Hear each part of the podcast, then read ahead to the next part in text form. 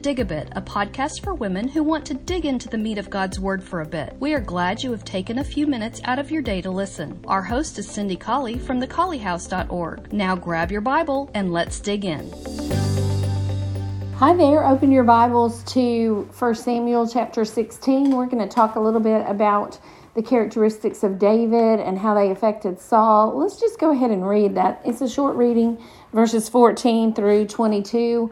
And then we're going to talk about specifically verse 18. But the Spirit of the Lord departed from Saul, and an evil spirit from the Lord troubled him. And Saul's servants said to him, Behold, now an evil spirit from God troubles you. Let our Lord now command your servants which are before you to seek out a man who is a cunning player on a harp. And it shall come to pass when the evil spirit from God is upon you, that he shall play with his hand, and you will be well. And Saul said to his servants, Provide me now a man that can play well, and bring him to me. So then answered one of the servants, one of the young men, and said, Behold, I have seen a son of Jesse, the Bethlehemite, that's cunning in playing, and a mighty valiant man, and a man of war, and prudent in speech, and a comely person, and the Lord is with him. So Saul sent messengers to Jesse and said, Send David, your son, who is with the sheep. And Jesse took a donkey laden with bread and a bottle of wine and a kid and sent them by David his son to Saul. And David came to Saul, and he stood before him, and he loved him greatly, and he became his armor bearer. And Saul sent to Jesse, saying, Let David, I pray you, stand before me, for he's found favor in my sight. And so it came to pass when the evil spirit from God was on Saul that David took a harp and played with his hand. So Saul was refreshed and was well, and the evil spirit got better or departed from him.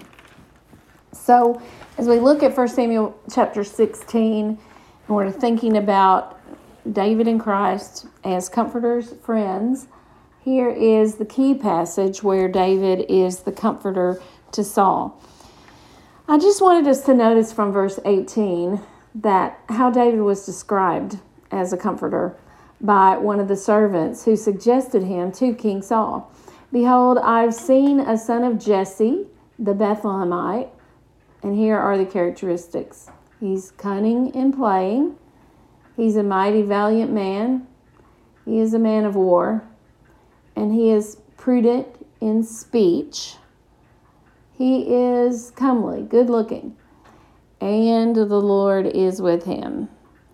So, your assignment was kind of to look at that passage and parse it out and figure out which ones of those things were going to really bring Saul joy and which ones of those characteristics were going to ultimately engender jealousy in him, which ones were going to be really good in helping the evil spirit, as it's called, or the bad attitude depart from him, and which ones we're going to make a bad, we're going to um, not make a bad attitude, but we're going to be characteristics that would help um, him because of his unrighteousness to engender jealousy, to have a bad attitude.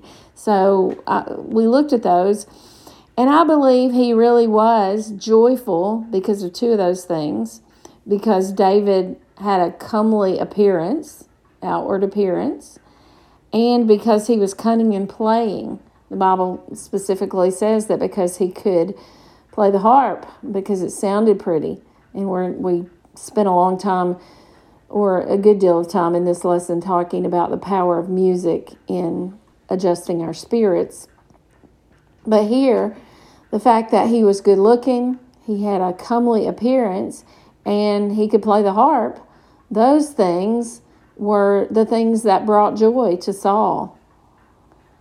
The things that engendered jealousy in Saul were that he was mighty and valiant. He's going to hate that when he when he conquers the Philistines and the women in the street are saying, "Well, you know, Saul has killed his thousands, but David has killed his ten thousands, and he's going to want to kill David because he was mighty and valiant." And that's, you know, the characteristic here that the servant said is so great about him. He's a man of war. He's not going to like that. He's prudent in speech. He's not going to like that. He is going to end up um, really ruining the day that he ever gave David a platform to speak to the people of Israel because David was persuasive and brought multitudes of support around him, he's not going to like that. And he's really not going to like the fact that God is with him. All of those things that the servant, all of those inward things that the servant came and said, he has these great attributes, are going to end up being, because of Saul's unrighteousness, they're going to end up being the very um, platform from which Saul tries to kill David. Saul's a very sick man here, and I want you to notice this. The things that brought him joy were the outward things. The looks and the skill brought him joy. The things that brought him jealousy were the important things. The fact that he was mighty and valiant, that he was prudent in speech, and the fact that God was with him. It was the inward things that brought Saul, the important things that brought Saul jealousy. And it was only the outward things that brought him joy. I think that gives us a, a signal, um, sort of an overview of how messed up Saul was. It wasn't the important things that Saul was um, banking on in his life at this time. He was all about his the outward things, his appearance before the people, his power in the sight of the people. Just make a note that the things that really did make Saul feel better were the outward things.